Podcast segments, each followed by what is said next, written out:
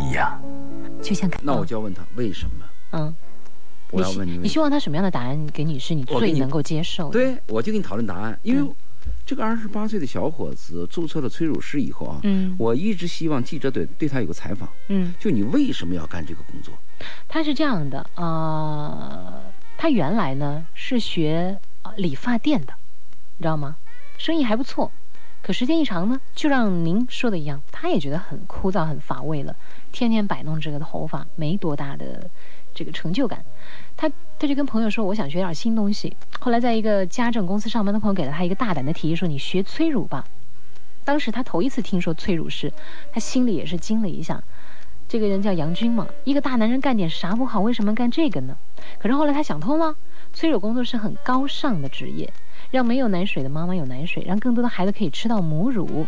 决定尝试之后呢，他报了学习班，跟着资深的催乳师来进行学习。呃，他认为这是一个朝阳行业，但是呢，一开始就是女朋友特别的吃醋，家人也特别不理解。一开始他是对着那个模型练习，你知道吗？这个必须最后要拿真人去真人，他说嗯第一次看到就是陌生女性的胸部的时候，他本能的往后面躲避了，当时特别紧张，心里扑通扑通跳。但是进入到工作程序之后呢，心就慢慢慢慢的静下来了，而且他是通过了国家人力资源和劳动保障系统组织的催乳师的考试。那之前呢，其实媒体有报道过了，就是有一个男性催乳师因为女朋友的反对而辞职了。但是呢，杨军好像幸运的多哦，一开始呢都不理解，可是后来呢，呃，他就在跟家人解释啊，说催乳师其实只是跟妇科男医生等类似的职业，工作的时候根本就没有什么性别的概念了。嗯，但是他有点小尴尬是什么呢？虽然说家人支持了他，他的尴尬就在于他一个月只服务了两位产妇，对，也就是说，拒绝市场拒绝他。呃，市场第一拒绝他就是说他，的第二个服务对象啊，哦嗯是先说服了这个妈妈。嗯妈妈首先一看来了个男人就不就就拒绝嘛，心里就排斥嘛，嗯嗯所以就跟他做工作。嗯好，妈妈接受了。嗯最后这个女人的丈夫又又排斥，嗯又跟丈夫做工作，嗯勉强的做了第二单生意，嗯哼也就是说完成了第二个任务。是第二个任务什么收入呢？嗯一个半小时到，嗯，三百块 二百块到三百块二钱。百块到三百块，对，嗯我说为什么要选择这个职业？我有兴趣啊。你说了这个他的过程啊，嗯一般选择职业是这样：第一，我们讲的比较崇崇高的，崇高的嗯是理想。理想的。比如说我从小就要当一个建筑工程师，我要当一个飞行家，对，嗯，因为我在我们家乡的时候就看作有一座有一座桥，造成了什么呢？嗯就是你迫不得已，因为我找不到合适的工作嘛。嗯嗯我就是这个大大专的学历，嗯但是我我要想去搞什么科研，当什么不不接受，人拒绝。嗯那我眼前有这么工作，我就干了。嗯我觉得杨军还不属于这一种，因为他既嗯，可但以是理自己发，很开心啊，你看他可以又可以理发，嗯又可以催乳，他为什么恰恰选了第二种？理发的那个收入也挺高的。嗯好，那我跟你说第四种，我估计你就接受了。嗯如果你在晚会上认识这个男人，告诉你我去当催乳师，你嗯，先是感到，哎呦，有点有点这个别扭别失扭，失望嗯啊，接着有点遗憾。后来他跟你这样说，嗯嗯，他说什么呢？他这样说，嗯他佳倩，你可能对这个职业有看法，嗯但你知道吗？这是个新兴的行业，嗯，朝阳产对业朝阳产业，它今后会会前对景很特多别孩好子，，嗯对孩子和孩子妈妈会提供很好的服务。嗯，特别是现在这个奶粉的问题，对，这个不重要，重要他最后一句，最后一句什么他说？啊说我学这个催乳的目的是为了当催乳的老板，而不是真正给女人催乳。你肯定接受了，嗯顿他时说我他想的 顿时他的形象就从一米七升到了一米八对，嗯问题就在哪里呢？嗯我们除了性别歧视以外，我们对职业高低有歧有歧视。嗯比如我要去办一个催乳的一个公司，嗯，我去学催乳，你会认为啊，他是您会去干这个职业吗？ 我，因为我先说我儿子，对呀嗯我我我否定我儿子干这个职业，也就是说我自己也否定干这个职业。您是否定的。对，那如果说我但是我否您定这身个，边有朋友干这个职业，不您怎么看他？我会问他，嗯，因为是这样，嗯我否定这个职业，我不是从性别歧视考虑的，您是从哪方面？我是从就是复杂劳动和简单劳动，嗯就为什么你不可以再努力干一个更复杂的工作？嗯，就你的智商和你的能力，难道就仅限于催乳这个水平吗？那看样子您对这个也是有另类的对一个歧视的呀。我认为这是简单劳动，您是歧视，我对倒不对？歧视，算不算？我倒不歧视，嗯我是认为男人，一个男人呐、嗯一生能往前攀嗯嗯，就往前攀一步。嗯但是我当我了解到你，攀不上去，嗯你只能当催乳了。嗯，那我就好好的催，呃嗯这种人我也很接受，啊脚踏实地，脚踏实地。比如说，我再翻过来说我 自己，地，如果我不能来电台做节目，嗯，我也不能去做我的工厂，嗯我也不能去做我的私家会所，嗯我也不能去当教练，我也不能去跟别人讲课，嗯， 我只能催乳那你就好好的啊。对， 所以我没有把这个左干一行就爱一行，对对，啊我们把左中坚持做下去呢，他问的这个问题啊，嗯，你会他因为他问的比较空泛，对，我们就想知道你喜欢不喜欢这个职业。是在这个工作当中你得到的，你你你在这个对职业当中，你过去有没有基础？嗯是不啊是？嗯如果你对一个职业来讲，我过去有基础，嗯我干了两年，嗯这个两年没有达到我的期望，没有赚到那么多钱，嗯你当然应该坚持下去了，因为嗯两年时间太短了。嗯特别是你如果做设计的、嗯做研发的，它嗯更需要更长的时间。嗯如果你说我在这个服装行业，我就只上一个纽扣，嗯没有什么，它它有些是大规模的生产嘛，嗯嗯就像这个集成化呀、嗯，分岗位啊。嗯，嗯如果很单一，嗯那你就要考虑你的兴趣在哪里。嗯如果你认为我是一个有创造性的人，我可以干更复杂的劳动，嗯可是你让我只干一个就这么上一个纽扣的工作，嗯，耽误了我，那心你有不可以甘，心有不对，甘，你可以转。那你可以我去试我跟你说一个现实的例子吧。我曾经有一个朋友，他也是当时呢，他要去做这个服装行业，他是去卖服装，自己开小店。那么当时呢，呃，他是有点落寞，原来呢生活过得挺富足的，老公挣钱挺多的，但后来老公的生意亏了，他没办法，他得出来挣钱了。呃，一开始他的心理上也有点接受不了，可是慢慢的他就找到平衡点了。他是怎么呢？他很懂得从这个工作不仅仅把自己当做一个卖衣服的，而是把自己当成一个服装的搭配师，一个呃色彩的搭配师。然后呢，还有就是他自己也会设计一些小衣服。明白，这个那属么在于这增值服务嘛？对，就在这个上面，他找到了乐趣点，并且呢，同时为什么他比周边的这些店呢，他的生意都要好很多呢？因为他会嗯提出非常中肯的意见给他的客人，不光是为了卖出他这件衣服赚这点钱，而是告诉你，你真的穿什么衣服会更漂亮，不好看的话你千万不要买。增值服务。那么回头客非常之多，慢慢慢慢他就很有成就感了。呃，这里边讲到一个做职业和选择职业的问题啊，嗯我经常嗯会听到有些年轻人会这样讲：嗯我要去干那件事儿，嗯那件事儿啊肯定赚钱。嗯这个说法是非常幼稚的。嗯那我有一句，呃，周老爷名言，嗯不是做什么，嗯，而是怎么做。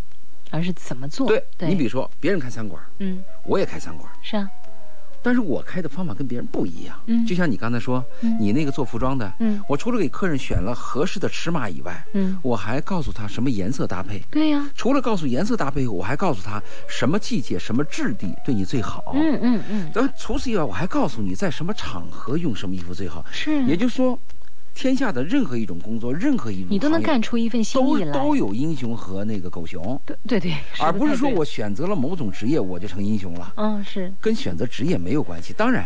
在某一个环境呀，嗯某一个地段呀，嗯可能跟职业也有一定的关系。但是我们更重要的要注意是，不是做什么，而是怎么做的后半句话怎么做。对。你能不能做到比别人好？你说开这个快餐店，哦嗯，你觉得是不是？通常我们能想象现在的这个快餐小深圳子的快餐店很多，很多很多呀。但是我曾经在长沙的时候看到有一家店，居然还有那个电视台去采访他，绝对不是托儿来着啊。对，为什么去采访他呢？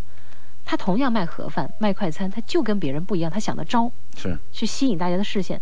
他穿一套什么样衣服，你知道吗？嗯大热天他穿一套那种，呃，玩具的熊猫衣服。嗯他的那个快餐叫熊猫快餐，你看到现在我都记得那么清楚，已经几年印了。象很深。他就每天把自己打扮成一个熊猫，给别人去送快就它餐是。一啊种，这是是怎么做的问题了。营销模式啊，营销销很有创意。那对呀、那到现在几年过去了，我没吃过他快餐，但我对这个人印象很深刻。呃，同样我们看过那个嗯杂志有过这么一个说法，嗯同样是早上嗯有两个人是卖那个卖卖那个煎饼果子的，嗯嗯煎饼果子会问你要不要加鸡蛋嘛？嗯嗯嗯第一个人会这样问，嗯，要不要蛋？嗯，那有的人就说要和不要，两个选择了。是第二个问的精你要彩，几个蛋？一个还是两 个？大多数回答一个，但是要两个也很多。那第二个人卖的鸡蛋就比他卖的多。是同样还有什么呢？就是台湾有一家著名的牛肉店、嗯牛肉面的店，嗯嗯嗯这个老板原来是做房地产的，嗯后来开了牛肉店。嗯，他把他的孩子在国外学经济学，全部都是招博回士来，招回来。卖 牛肉面。他的牛肉面，在全台湾最贵，一碗牛肉面嗯一万多台币，哇哦一碗牛肉面。好你去吃吗？查一查好吃哎吗 哎？你不管好吃不好吃，嗯能卖到这个价，嗯，就贵你贵很在成哪儿功啊啊，对，那你我们我们不你你不去嫌贵，我查们贵的要有道对理。你去查，嗯你能查到他的牛肉面，你也能查到一万，你可以查到很多台湾著名的高官嗯和总统级的家庭人都去他那儿去排队好买牛肉面，到底呃原因是什么？就做得好嘛，与众不同，嗯做得很仔细。他那个牛肉汤，嗯哪一个汤是哪一天放进来的，哪一个新鲜的汤要跟老汤怎么混合，选择什么样的牛肉，什么样的部位，非常讲究。也就是我再重复了我那个话，不是做什么，而是怎么做。我们回答这个做服装这个朋友，你不是做了两年了吗？嗯嗯嗯不是你要选择其他的行业，嗯，而是在你的做法上和你的工作质量上和你的品质上下功夫，对吧？嗯嗯，我还是回答一下我的私信的朋友吧。好我好们好我们先从简单的说起。我今天有两个比较难的回答的问题，嗯嗯嗯先说一个简单的。嗯他说我是九四二的听众，嗯和男朋友是一年前认识的，啊相差四岁，男的二十九，他二十五。嗯嗯嗯，他跟他表白呢，就被拒绝了。嗯以后呢，一直是不冷不热。嗯今年四月份呢，又在一起了，又在一起了。嗯但是她有一个呃，有一个问题，她很在意，就这个男朋友啊，经常跟她讲她的前女友，嗯或者说某某漂亮女孩嗯追这个男孩。这个嗯男人有时候有个毛病，一个是愿意通说革命家史，嗯这是已婚男人的毛病。嗯已婚男人碰见未婚女人，愿意痛说革命家史，说我老婆对我怎么怎么糟；未婚男人呢，愿意跟另外一个女人吹自己的艳史。你看一看哪个女人追我啊？曾经谁追我，我又把她拒绝了啊？怎么怎么怎么的？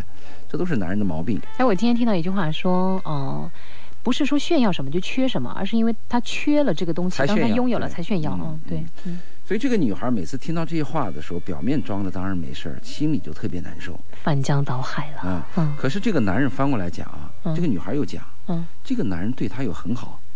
好在哪儿啊？你看他举了，第一是物质上，男人愿意给女人花钱嘛。哦，女孩过生日的时候买了三千块钱的礼物，嗯嗯，不知道他收入多高，三千块钱，应该算买一个礼物算可以。而且还有一个叫你感动的，嗯这个男孩儿，他自己房间呀、不开空调，他为了节节约这个哦节约钱，哦，但是他给女孩儿装了个空调。嗯呐、我就在猜你看测啊。，第一个哎装是空调不算是一个很大的消耗，但是他都要省着像，那他还能拿出三千块来买对礼物。第一个是买礼物是物质的，我愿意给你花钱，哦说明一个男人爱一个女人。嗯第二呢，他有温暖，嗯我自己可以忍着，但是我要给你的房间装空调，嗯这不是很好的一件事儿吗？嗯嗯，那这个女孩的问题在哪里呢？这个女孩的纠结的问题在哪里呢？在哪儿啊？她说了这么一句话，啊，她说我只要一想到我的男朋友和他那些曾经爱过的女人那些情景，我幻她幻想嘛，哦这个女孩就忍不住的哭，她就问我，哦，她说我这到底是什么毛病？我该怎么解决？周老爷，希望你在节目当中能不能给我点建议？嗯，那您给他什么样的我建议给呢她？建议是这样，啊你首先要弄，她不是问什么毛病吗？嗯，咱们医生治病，先要指出你什么病，再告诉你什么药嘛。好，她这个病啊，嗯就是占有欲，嗯，就人的占有欲，太就强啊了。你是我的，对，别人不能用嗯啊嗯。这个占有欲会使任何男女关系都感到痛苦。嗯，比如嗯这个男孩占有欲强了，嗯他的女朋友跟那个男人多说一句话，嗯飘了个眼神，如果再握握手，那就了不得了。嗯，你看过那个不许与陌生人说话？对呀，那是家暴极强的啊占有欲对占有对欲对嗯占有欲的极端就是你是我的。嗯首先，我们闹清楚你的痛苦在哪里，是占有欲。我们先说病根儿，啊，那再跟你说解决的方法。解决的开药方了啊，开药方，开药嗯方就是告诉你什么呢？嗯你要明白，所有的男人，包括我，嗯。都喜欢漂亮女儿。爱美之心，人皆有之对。我再说一句，其实所有的女生也是爱帅哥的，对对对，你不能否认这一点。我们喜欢看和我们最终是不是要选择这个人走一生，这还是有区别的，对不对？呃，所以我就说呢，你自己的痛苦来源于你自己的占有欲。太强了，占有欲呢？我觉得是在爱情里，你爱这个人，你就会占有欲，你可以把它理解成是在乎、在意，是不是？当然他在意啊，对他呀、在不在意、啊嗯，所以的话，就是他这个稍微的强烈了一点点，啊太强。了。那我翻过来讲这个男人啊，嗯嗯其实这个女孩你要注意啊，这个嗯男人愿意跟你说他的艳史，嗯，愿意跟你说自己的心里话，好歹他是坦诚的。你要保持这个状态。啊，你是吗？你啊，这男人跟你什么都不说，你怎么知道他怎么了？对，哎，您这个是、哎，你看啊，有句话这样说：嗯，红颜知己叫什么呢？红颜知己就是这个男人和女人没有越线，嗯，一旦越线之后，女人变成老婆以后，红颜知己就结束了，对，男人就会找另外一个红颜知知己，啊你，何必呢？嗯如果这个男人愿意跟你说这个说，你就听，嗯，你就听，他能跟你说总比不说好，对，是不是？掩耳盗铃是很蠢的办法嘛。嗯。而且我是在猜测，是不是因为这个男人在你面前会有一点点小小的自你卑和说不对自了信，你说对了啊？他只有有可通能过这种，啊，我曾经跟某某某某，我拒绝了你他，看看谁谁都追我，对 你还不追我？有可能他有杜撰的成分在里面，也不一定啊，夸 大了，艺术性的夸大了男人女人都爱在这个问题上吹一些，啊，是他吗？他的话可能会有很大的水分，嗯比如他说某某漂亮女人追我啊，嗯你去看看那个女人可能不漂亮，嗯哼，或者那个女人漂亮根本就没追他，嗯只是对他有一个微笑或者一个礼貌是，是是呃，是，这个所以是嗯 Y Y 型的吧？ 对，而且这个女孩儿，我告诉你啊，你从女孩儿，你今年二十五岁，嗯你从二十五岁变三十岁，变变从少女变少妇，嗯从少妇变泼妇。嗯，我建议什么呢？从少女可以变少妇，嗯但是不要变泼妇，也不要变悍妇，不要变悍妇，变贵妇，也不要变孕妇、怨 妇，孕妇可以，孕妇可以对。孕妇要找找主啊。但是我觉得最佳的状态是变成一个贵妇，嗯，你不是呀那个下跪的跪啊，我是高贵的贵啊。我要跟他讲，嗯如果你这个心态始终是这么细这么这么窄，嗯或者占有欲这么强，嗯这个男人给你说了。嗯某某女孩对我好这句话，嗯你就忍不住能哭。嗯我告诉你，你的一生当中可能会出现，你有一天看到这个男人，不是真的说他跟哪个嗯，女真人的好，跟哪个女真的人跟哪个女人好，你怎么办？是人的一心理生承受能力哎太对差了一点我。我就说啊，这个女孩，我要劝你啊，嗯这个男人能在你过生日时候给你买三千块钱的礼物，我为什么说这个三千块钱挺贵重的啊？嗯，是因为他拥有的。啊，不不是，因为我们不知道这个男人的经济状况，哦，但是我做了一个潜在的比较，嗯，这个男孩在热天的时候自己能够不开空调，对啊呀、能在你过生日给你三千块钱，而且在热天的时候能给你装空调，说明了什么问题呢？说明他还是把你放在第一位的嘛。这里边有爱你的成分。是啊，而且是真心因实为意的，他不是光嘴上说一说。我在节目的有时候片头会这样说：嗯什么是爱？嗯什么是需要？嗯需要是获得，嗯爱是给予。嗯这个男孩真是给予你了。嗯如果男孩有这样的做法，嗯他跟你那个跟你说说哪个女孩喜欢他啦，或者是哪个漂亮女人怎么了？就嘴巴过过瘾是吧？ 对呀，就虚荣一下嘛。哇，嗯除了我们这样给你建议啊，我还要告诉你，男女关系在一生当中是艰难的，嗯人是变化当中的，嗯要经历很多风险和考验，还有一些缘分在等待着你。嗯，就说这个男人，他一生当中很可能还真有出轨的时候，嗯真有跟别的女人在一起的时候，你怎么办？你就放弃吗？嗯不是的，嗯我们我们碰到一个值得珍惜的人，一定要坚持、努力和珍惜。嗯所以我跟你讲，你现在这个小巫见大巫，等你到三十岁后，你再看今天，哟，这算什么呀？你到四十岁后再看今天，这算什么呀？只要那个男人嗯还能给你三千块钱的生日礼物，只要那个男人保持着，我天气热，我自己都可以忍着，但是我给你装空调，只要他有这个，其他的东西可以放在第二位。您我从不男人我的我角度来对讲哈我不说其他的事儿不在意啊，嗯嗯嗯，我就说，我们生活当中一定要有主次。主次分明啊，主次要分明。嗯对对对我们千万不敢抓住了芝麻丢了西瓜，嗯我们一定要紧紧的抱住西 瓜。芝麻就芝麻了，不要因小失大哈。对。好，我们来看一下，有很多朋友问到了感情的问题，我们得抓紧时间哈。嗯这一位呢是叫做结婚十年，他在微信上发了这样一个问题，他说：“呃，我结婚十年算不算他直接婚龄的公布啊？ 他的名字，他说老公一直和一个女同事关系很好，我不喜欢他们这样来往，就吵、劝说、吵架、威胁这几种方式我都用过了。老公当面答应我不来往，背地里同事聚会呢还会打电话约他出来唱歌。为了防我，老公单独申请了这个 QQ 跟他私聊，嗯连密码都是那女生的生日。离婚好像又不值得，请问一下，这个男人到底想干什么？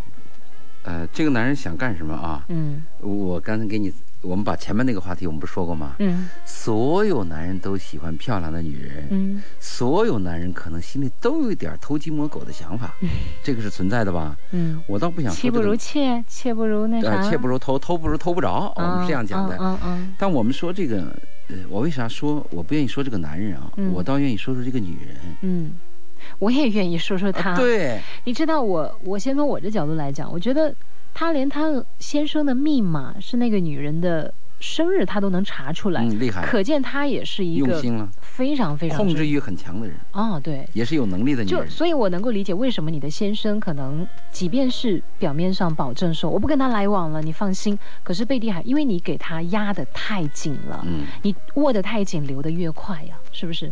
呃，我曾经不止一次的说过这样的话啊，嗯，不要看手机，雷宝，嗯如果你是一个很强的女人，嗯如果你的男人在你面前总说 yes，总点头，嗯有一天你的男人就会爱上小保姆。嗯所有的男人都希望这个女人呢、嗯是我的女人。什么是我的女人？所有男人都有这个愿望。嗯我我我们任何男人碰到一个女人，哪怕我们低三下四，我们怕失去你，我们有时候点个头，但是所有的雄性动物的本能嗯是希望这个女人是我的女人，嗯就是以我为中心，嗯我说了算，女人随我，嗯这是所有男的本性。之所以有时候变了，嗯变了不是说他这个本性变了，嗯是因为女人的状态比他强，嗯，男人不得不暂时做一下缩头乌龟乌龟。哦那男人什么时候出头呢？嗯就找到那个能出头的女人，他就出头了，哦就找到那个小保姆。嗯 在这里，他有一种主人的感觉，所以我提醒这个女人，你做错了，对，嗯，怎么错咱们是下节再说，是用温柔把它换回来。下节再说。好好，稍后时间，嗯请大家继续在微信上关注“私家车九三”或者是“晚安深圳”，以及微博上添加“周老爷二零一一”和“深圳佳倩”。稍后回来。出行提前五分钟，私家车九四二为您报时。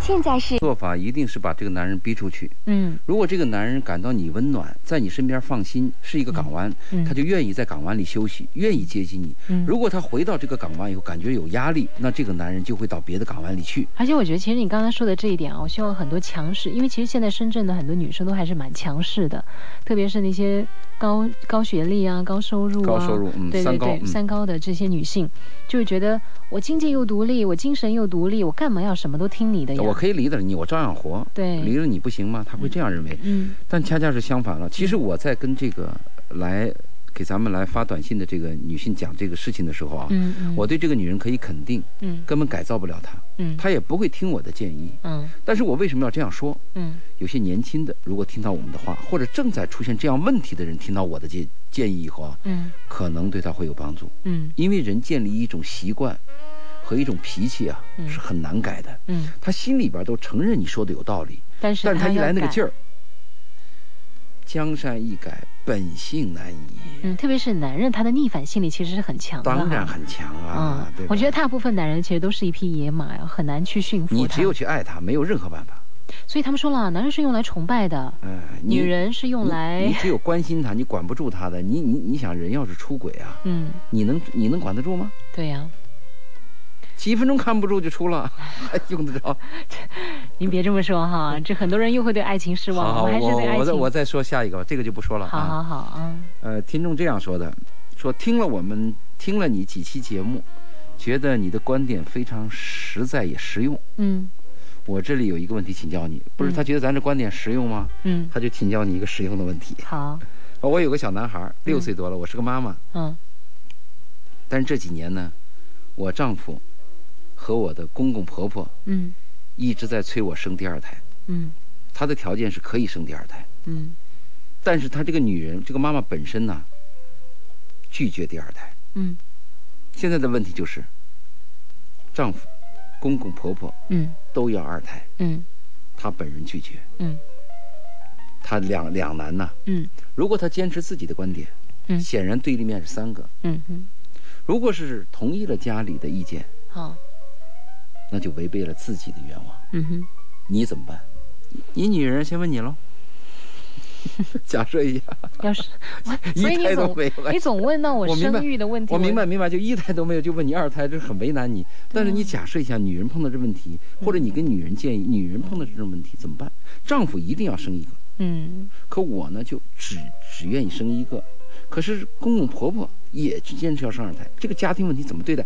他不说咱节目观点实在有用吗？他就给出了个真是个实在有用的，这真把人难。所以我跟你说，今天有几个观点是有难度的。嗯我刚才讲的是简单的，嗯，那第二个这是有难度的，嗯第三个更有难度，第四个难度更大。真的啊、对，这个就有难比有比难生度啊比。生二胎还难的是生第三胎和第四 胎吧？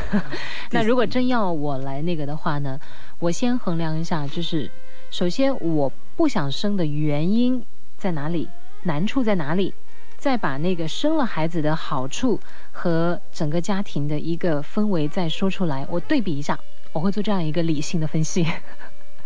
啊，如果要所以我的答案呢，仅供参明考，白因为我真的没有实战经验的话，你我但是佳欣，你要知道，你提的那个建议会出现什么问题呢？嗯会出现一个家庭的理论和讨论的这么一个阶段。嗯，但家不是讲理的地方，对不对，一讨论问题就麻烦了。哦，你因为你讨论的结果什么呢？嗯你的意见是啊，你会讲出我只生一胎的理由，嗯我有很多。嗯，但是对方呢，三个人对，他讲生二胎的理由比你还要多几倍，你怎么办？嗯嗯我的建议是这样：嗯如果你们家里的经济情况，还有你的现现现在这个生育计划、生育政策嗯，允许生二胎，在全家这个状态下，生，我建议听她丈夫。你看，这就是男人的观点吧不？也不是， 这个是怎么考虑的呢？嗯我还不完全这样考虑，嗯我我不是从她丈夫角度考虑，嗯我是从我周老爷的角度跟她建议。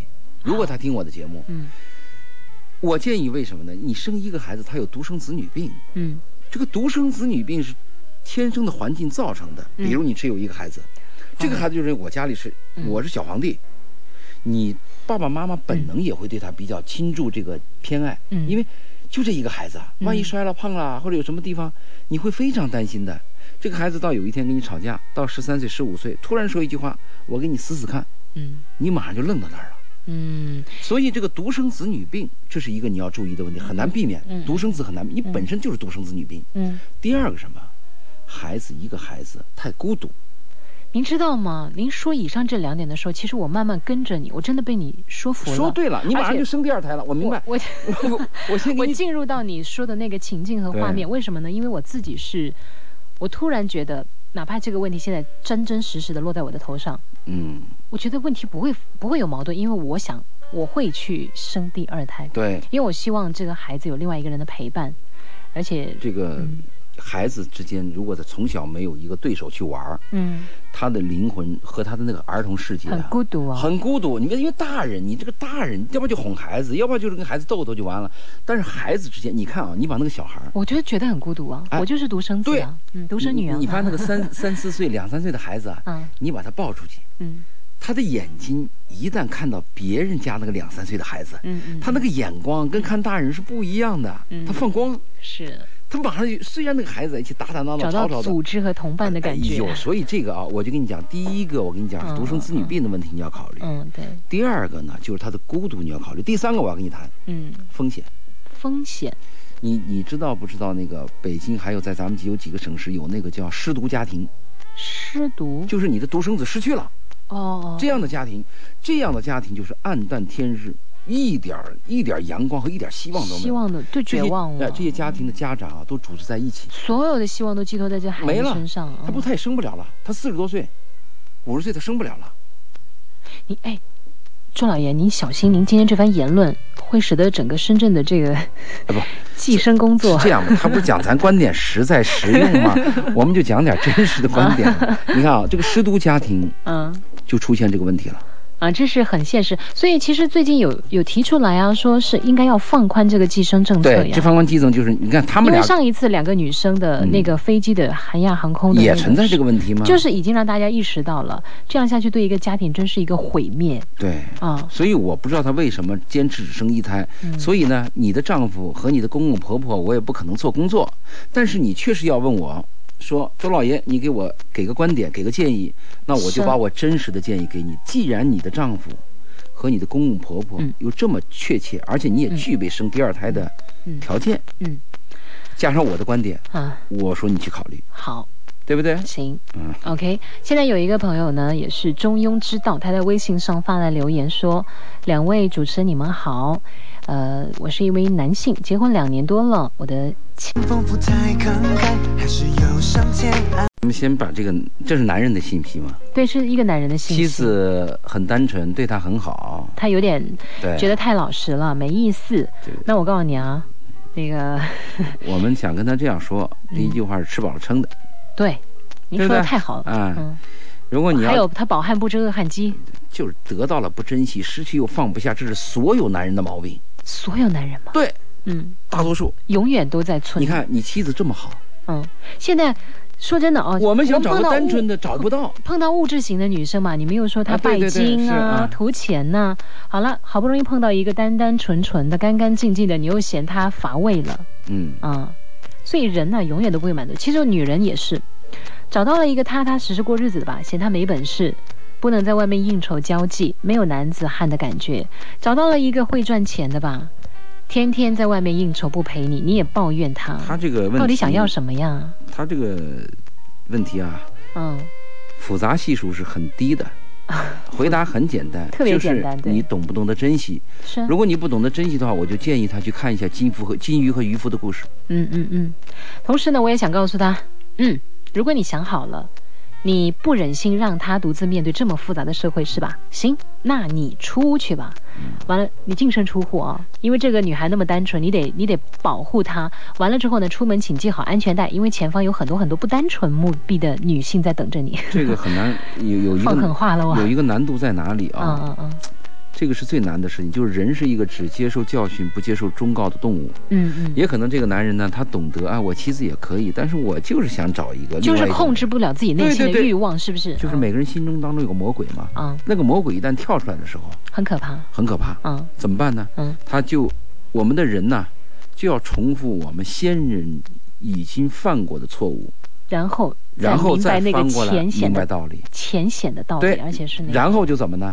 我们就老了，嗯，然后我们就失去了。嗯嗯，嗯下一代呢，又这样重复，对你告诉他没用，没他用。非得自己摔一跤嗯，所以我们做这个节目就要告诉那些人能听明白的，或者正在迈这一步的时候，嗯嗯最起作用。嗯啊，他也属于正在迈这一步，他没有对啊迈出去。嗯，还没有，他有点犹豫了。哎，有那我就点，告诉你啊，嗯学会珍惜。我建议你去看一下金鱼和渔夫的故事。嗯，人的你知道贪欲那天有一个我的好朋友跟我说了一句话，他说有一个广告词儿，他印象很深刻，叫什么广告词儿呢？叫“欲欣赏，欲欣赏”。我说啥两意个啊玉思？，对，他说就是，比如说周老爷，我越欣赏你，我就会越来越欣赏你。嗯，而且你会越来越让我赏心悦目。能这样吗？就是 能 啊，现在我很欣赏你啊。 就真的就是，当你真真正正懂得去欣赏这个人的美的时候，其实他身上有无限的好，你就可以去发掘了。哎你要懂得完全它把握在你自己手里。对嗯你说的这个话就讲的什么呢？嗯，他讲的实质就是我们要学会去爱，学会去爱，哎嗯学会去。如果你学习爱，学会去爱，你就会发现爱，嗯发现爱以后呢，你就会更爱。嗯但首先我们就不懂得珍惜，不懂得爱就很糟糕了。嗯嗯所以这个男人，我们要提醒你啊，嗯嗯，悠着一点儿悠着点儿啊、哈。对，如果你实在是要在外面溜达一圈儿，嗯，那我建议你溜一圈儿，赶快回回家。别，您啊对看您，明白没 有？你的意思就禁止。因为因为是这样子的，嗯，就好很简单嘛。我还是拿我们两个打我担比方心他是他闷不住自己，非要溜，那我就提醒你一下，那你溜一圈，赶快回去。妻子，您这叫纵容啊！对，那好，那你别溜，听佳倩的，在家 待着。有时候人呐，嗯，他不经历风雨，他不见世面，他就不长见识。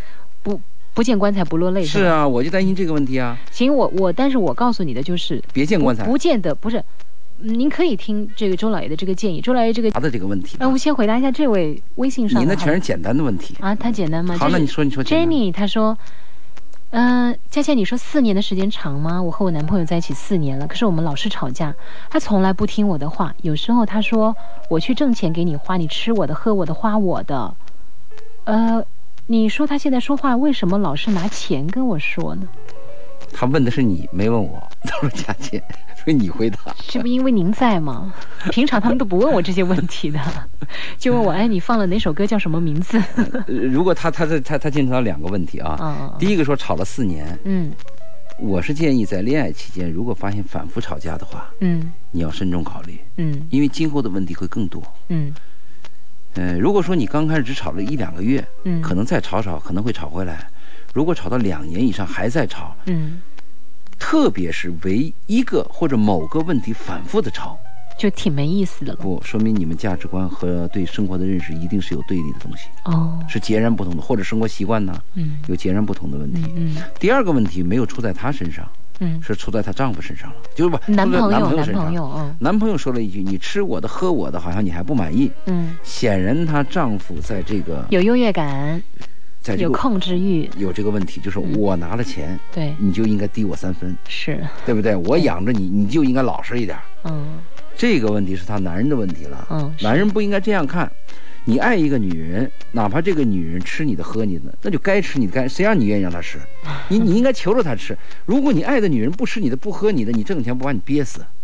如果一个人、一个男人，一辈子他赚的钱找不到一个他爱的女人去给他花，对，真憋死，是对不对？嗯真没意思这，没一点意一点意思都没有嘛。嗯嗯嗯你赚到的钱一定是使你的生活更美好。嗯，使你使你爱的的人生生活更更美好好，，哇，翻过来你的生活就更美好。你看是咱们俩现在也越来越相同同步的地了方啊，多了嗯啊对。，就你会很开心。其实，呃，我昨天讲了一句话嘛，就是放到今天来讲，我相信你也会很认同。是而真正的孤独啊，并不是说你失败的时候没有人跟你一起扛，我觉得更让人不懂你，更让人那个冷的是你你你成功的时候，没人跟你分享喜对，悦。没人没人理你。因为失败的时候，我觉得一个人我们咬咬牙、流流泪，我们可以自己一个人扛过去。甚至有嗯很多人不愿意让大家看到我这一面，对是不是？我愿意一个人狼狈的，我就一个人走。但是当你成功之后，成功了，哎嗯对对对你有钱了，居然居然没有人，没人跟你分享。对呀、你这你说这个你是我衣锦还乡都没人理你了，对就没意思了我你说这话使我想起了一个一个寓言，啊。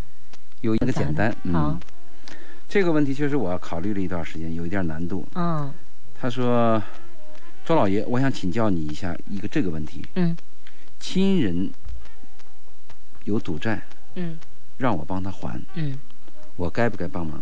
嗯哼这牵扯到两个问题了，嗯嗯一个是借钱问题，借钱问题我们是一个一直在讨论过一个问题。嗯嗯借钱我们分亲人借钱，嗯还是救急借钱，嗯还是朋友之间借钱，这是一个概念。还它这个有难度在哪里呢？嗯还不是钱的问题，嗯还是赌债。赌债是啥意思呢？嗯，一去不回。是啊，你做好他不还的准备吧。嗯，他提了这个问题以后呢，我就思考了一下。救我急不救穷啊。不，我想问一下，嗯什么关系？所以我给他发了三条。嗯我说第一，这个你说的是亲人关系借赌债，我想知道是什么亲人，嗯，因为有些八竿至亲的，啊有些是八竿打不。着一撇的那个亲戚不很远吗？嗯我想问的第一个问题，第二个我问他嗯借赌债到底多少钱？你比如借个什么几千块钱、两千三块，嗯嗯，数额。对。嗯第三个我就问嗯他这个赌债是从什么时候开始就借，是反复借还是借一次？嗯我问了他三个问题，嗯，他回答怎么他了，回答了吗？他说他回答了。哦嗯，他怎么说？第一个问题是嗯借赌债这个亲人跟你是什么样的亲人？嗯，他是同母异父的哥哥，哦，你看这关系挺复杂，是有点复杂。嗯对不对？嗯第二个问题我问，一共这个赌债要借多少钱？嗯十四万，哦，不大不小吧？对，看对什么人了。嗯对有些工薪家庭呢，十四万应该算个大数。啊。嗯第三，我就问这个赌债是从什么时候开始借了多少次？他说，自从他参加了工作，他这个同父异母的哥哥就经常借。那这就真的叫做纵容，好，这其实是害我明白怕你的意思，说就不借了。你知道吗？我也我每一次啊，有点同情心泛滥。我每次在那个十字路口停车的时候，你的说你借是不吧是有有？你天天听我说 那个，是不是有那个就是找你乞讨的那个？嗯我基本上啊，我都会给，你你哦，十字路口你给你给吗？我给啊。哎呦，那我你所有的朋友都骂我，我我不是骂你，我 要打我我了不但骂你，我还要谴责你。嗯我在几年前做过一期节目，就是关于乞讨的问题。嗯嗯嗯我坚决反对在十字路口把车窗摇下来给乞丐钱。嗯问题在哪里？先不说他是真乞丐假乞丐，嗯你这个做法就纵容了交通违章。嗯。当然我是看那个红灯停很久的你时候，不管，如果不是这样啊，如果你给了钱，会造成什么呢？是会有更多的人办这样的事儿。嗯嗯，如果更多的乞丐在十字路口、在交通道路上去要钱，嗯嗯，你只考虑到你的良心发现，嗯哎，我很满足，嗯我同情心得到了满足，嗯但是你考虑吧，你做的事情的后果。嗯你知道不知道有一句著名的一个电报，嗯只有八个字儿，嗯，此地人傻钱多速来。 你 你听过这个电 报？我听过，钱多人傻速来对，此地人， 对不对？人傻钱多速来。啊，就为什么呢？就我们做一件事要有社会公德，在嗯在在西方，在欧洲一些国家，他们那个乞讨啊是划分区域的，嗯就你在某种区域里你是职业乞丐，你可以去乞讨，嗯但是在有些地方，交通要道在一些地方是嗯禁止的，嗯，而且在美国还有这样的问题。我都不敢说话了。我跟美国曾经有这发生这么一件事儿，嗯有两个职业乞丐嗯，到了时间了，嗯要离开这个区啊，嗯就我到时间了嘛，我在这个地方乞讨就是三年嘛，嗯我到了我要走，嗯，那个社区的人挽留，为什么？为什么嗯？很有意思。嗯他说如果没有这种乞讨人了，我们培养孩子就没有那个给予和善良的，就是救助的没有这那个范本了。对，没那个范本 了。可是那两个职职业乞丐说，我已经到时间了，我说好的到下一个区了这。太有意思对了。对对，那整个区的那个给他做工 作，说你俩别走。我们您这么一说，多少人想移民了？我就跟你讲这个道理，就他嗯他有些地方他的那个规划是有规划的，嗯，但如果像我们这样 子随心所欲的，仅仅考虑到我个人良心，发现这样给十字路口嗯这种乞丐，啊，我检讨给我钱，我检讨我，对检讨我自己。以后要注意，不能给，可以给，在什么时候给你自己去给，但不要在十字路口。好，啊啊，咱们再翻过来讲他这个难是题。，哎，戒不戒啊？ 你嗯的意思说不戒嘛？因我为不是说不戒了，就是，呃，首先第一，那他一定每次都会跟你讲，这是最后一次，这是最后一次，因为我身边有过这样的远房我亲戚明，白明白。对，那肯定不是最后一次。就跟您刚才讲的，我这个去给他以给那个乞丐钱一样，他会觉得哦，还是可以的，有机会的。好好好他的人很难死心的。你的初级想法跟我一样，就嗯碰到这种恶习的人，嗯，就远离，对，就杜绝他。嗯啊，他既然有这个恶习，借了钱又去赌，赌完了又借你，你应该把它断掉。嗯。嗯可，是嗯下面有个难题，嗯我为什么说这个题有点难呢？嗯他现在出现这个问题，如果你断掉，你不给他借这个十四万，你不借，面临什么问题呢？之前的钱都不会还了。不是不肯还，嗯是那个债主啊嗯要伤害他这个同父异母的哥哥，啊要砍他，啊，你咋办？嗯这你你这是不是把你难住了？嗯，你哥要被人砍，这个赌债这有点像电影啊，这很像香港的，就是旺角的经常出现的那个所以黑帮所争以斗啊。所以我为什么讲啊？嗯我们选择一个人，选择一个男朋友，选择一个妻子，选择一个女朋友，选择一个丈夫啊，嗯这个人的德性和内在一定要好。嗯如果内在有问题的人，嗯品德有问题的人，有恶习的人，嗯，他最先伤害的是什么人呢？是跟你最亲的人。对啊呀，现在，他这个同父异母哥哥，首先伤害的就是他，嗯嗯他不会伤害远远方的人嘛，嗯什么朋友啊，什么跟你没关系嘛嗯，八竿打不到一撇嘛。嗯所以为什么我在建议很多男孩儿女孩儿在选择对象的时候，嗯把高富帅嗯和外形的条件放在第二位，嗯把内在的品德、毅力、做事认真、对人诚实放在第一位，因为就是些这个问因为题。这些东西才能够长久的陪你走下去的。没错对对对，你看啊，现在到了这一步怎么办啊？嗯嗯嗯你说你不还这个债，嗯，他就会受伤。好，你还这债又没完没了，你嗯的意思，我的意思，你发你发现这个问题难度没有？是很难呢，是很难。就家家有本难念的经嗯啊，就念。那您您的意见是？我的意见啊，就是活该你倒霉了。如果你有钱，你又有这份爱心，你又舍不得你哥被伤害，你有十四万，那你只能借。没办法，嗯你能眼睁睁看着这个事情就就这么荡然下去吗？你明明知道他借了你的钱，下次可能还会出问题，嗯但是你不见他就受伤，你怎么办？嗯嗯，这就是砍断骨头连着筋的问题吗？对，就没有办法。啊，除非你心很狠啊，或者我就恨他，砍了活该。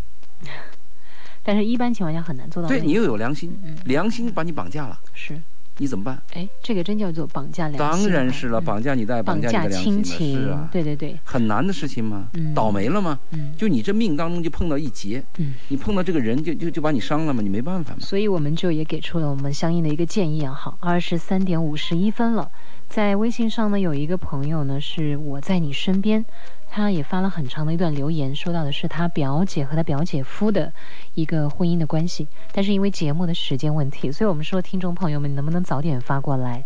发到最后呢，我们心有余而时间不足啊。下次谈吧。对，下次了哈。好了，也谢谢大家。那我在你身边，你可以在这个微博上、新浪微博上搜索“周老爷二零一一”，可以在这个线下跟他联系。发给我，下次谈的问题。对对对，嗯好了，那今天就咱们聊到这儿了。好，好。